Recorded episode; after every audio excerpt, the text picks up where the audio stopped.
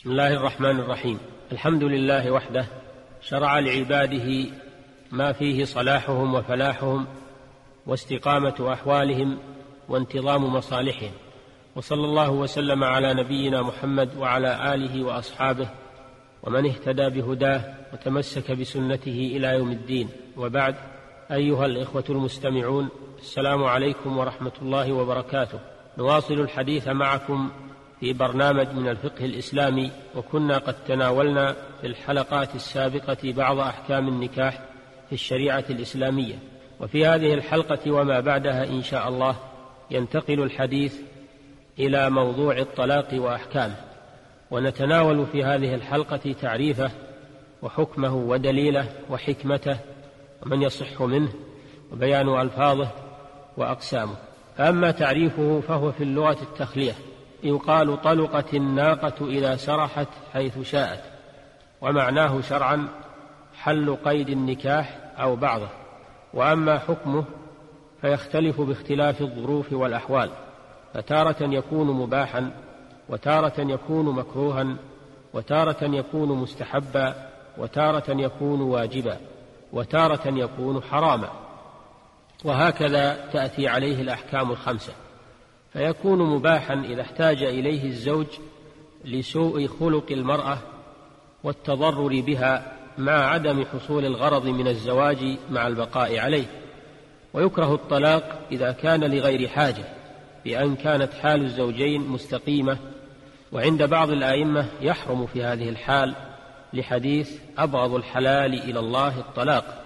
رواه أبو داود وابن ماجه ورجاله ثقات. فسماه النبي صلى الله عليه وسلم في هذا الحديث حلالا مع كونه مبغوضا عند الله فدل على كراهته في تلك الحال مع إباحته. ووجه كراهته أن فيه إزالة للنكاح المشتمل على المصالح المطلوبة شرعا ويستحب الطلاق في حال الحاجة إليه بحيث يكون في البقاء على الزوجية ضرر على الزوجة كما في حال الشقاق بينهما وفي حال كراهتها له فإن في بقاء النكاح مع هذه الحال ضررا على الزوجة. والنبي صلى الله عليه وسلم يقول لا ضرر ولا ضرار ويجب الطلاق على الزوج إذا كانت الزوجة غير مستقيمة في دينها كما إذا كانت تترك الصلاة أو تؤخرها عن وقتها ولم يستطع تقويمها وإصلاحها أو كانت غير نزيهة في عرضها. فيجب عليه طلاقها في تلك الحال على أصح القولين. قال شيخ الإسلام ابن تيمية رحمه الله إذا كانت تزني لم يكن له أن يمسكها على تلك الحال وإلا كان ديوثا.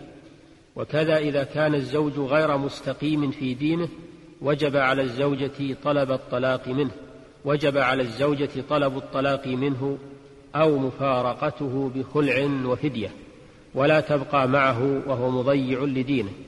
وكذا يجب على الزوج الطلاق إذا آلى من زوجته بأن حلف على ترك وطئها ومضت عليه أربعة أشهر وأبى أن يطأها ويكفر عن يمينه بل استمر على الامتناع من وطئها فإنه حينئذ يجب عليه طلاقها ويجبر عليه لقوله تعالى للذين يؤلون من نسائهم تربص أربعة أشهر فإن فاءوا فإن الله غفور رحيم وإن عزموا الطلاق فإن الله سميع عليم.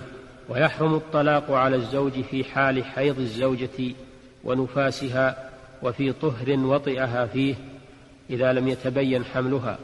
وكذا إذا طلقها ثلاثا ويأتي بيان هذا إن شاء الله تعالى. ودليل مشروعية الطلاق الكتاب والسنة والإجماع. قال تعالى الطلاق مرتان. وقال تعالى يا أيها النبي إذا طلقتم النساء فطلقوهن لعدتهن.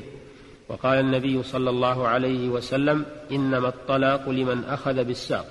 رواه ابن ماجه والدار قطني ولغيره من الأحاديث. وقد حكى الإجماع على مشروعية الطلاق غير واحد من أهل العلم. والحكمة فيه ظاهرة وهو من محاسن هذا الدين الإسلامي العظيم. فإن فيه حلا للمشكلة الزوجية عند الحاجة إليه. قال تعالى فإمساك بمعروف أو تسريح بإحسان. قال تعالى وإن يتفرقا يغني الله كلا من سعته وكان الله واسعا حكيما.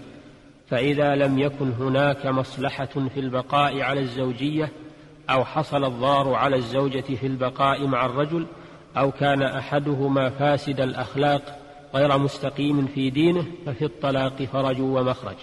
وكم, وكم تعاني المجتمعات التي تمنع الطلاق من الويلات والمفاسد والانتحارات وفساد الأسر فالإسلام العظيم أباح الطلاق ووضع له ضوابط يتحقق بها المصلحة وتندفع بها المفسدة شأنه في كل في شأنه في كل تشريعاته العظيمة المشتملة على المصالح العاجلة والآجلة. فالحمد لله على فضله وإحسانه. وأما من يصح منه إيقاع الطلاق فهو الزوج المميز المختار الذي يعقله أو وكيله. لقوله صلى الله عليه وسلم إنما الطلاق لمن أخذ بالساق. وأما من زال عقله وهو معذور في ذلك كالمجنون والمغمى عليه والنائم. ومن أصابه مرض أزال شعوره كالبرسام.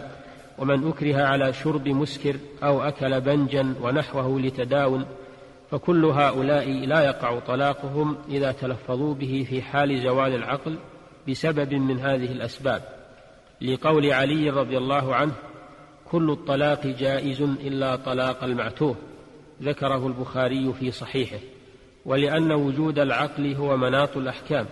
أما إن زال عقله بتعاطيه مسكرا وكان ذلك باختياره ثم طلق في هذه الحال ففي وقوع طلاقه خلاف بين أهل العلم على قولين أحدهما أنه يقع وهو قول الآئمة الأربعة وجمع من أهل العلم.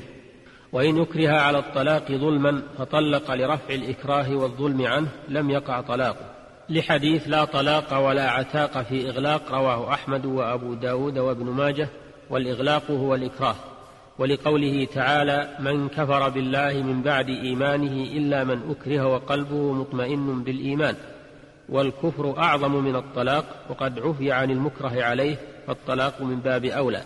أما إن كان الإكراه على الطلاق بحق كالمولي إذا أبى أن يفيء فأجبره الحاكم على الطلاق وقع طلاقه لأن هذا إكراه بحق وإن قصد المكره بغير حق إيقاع الطلاق دون دفع الإكراه وقع طلاقه معاملة له بقصده.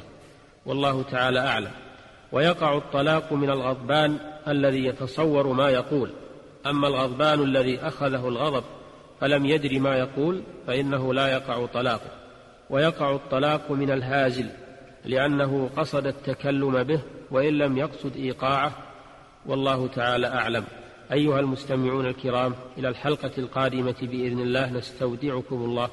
والسلام عليكم ورحمة الله وبركاته والحمد لله رب العالمين.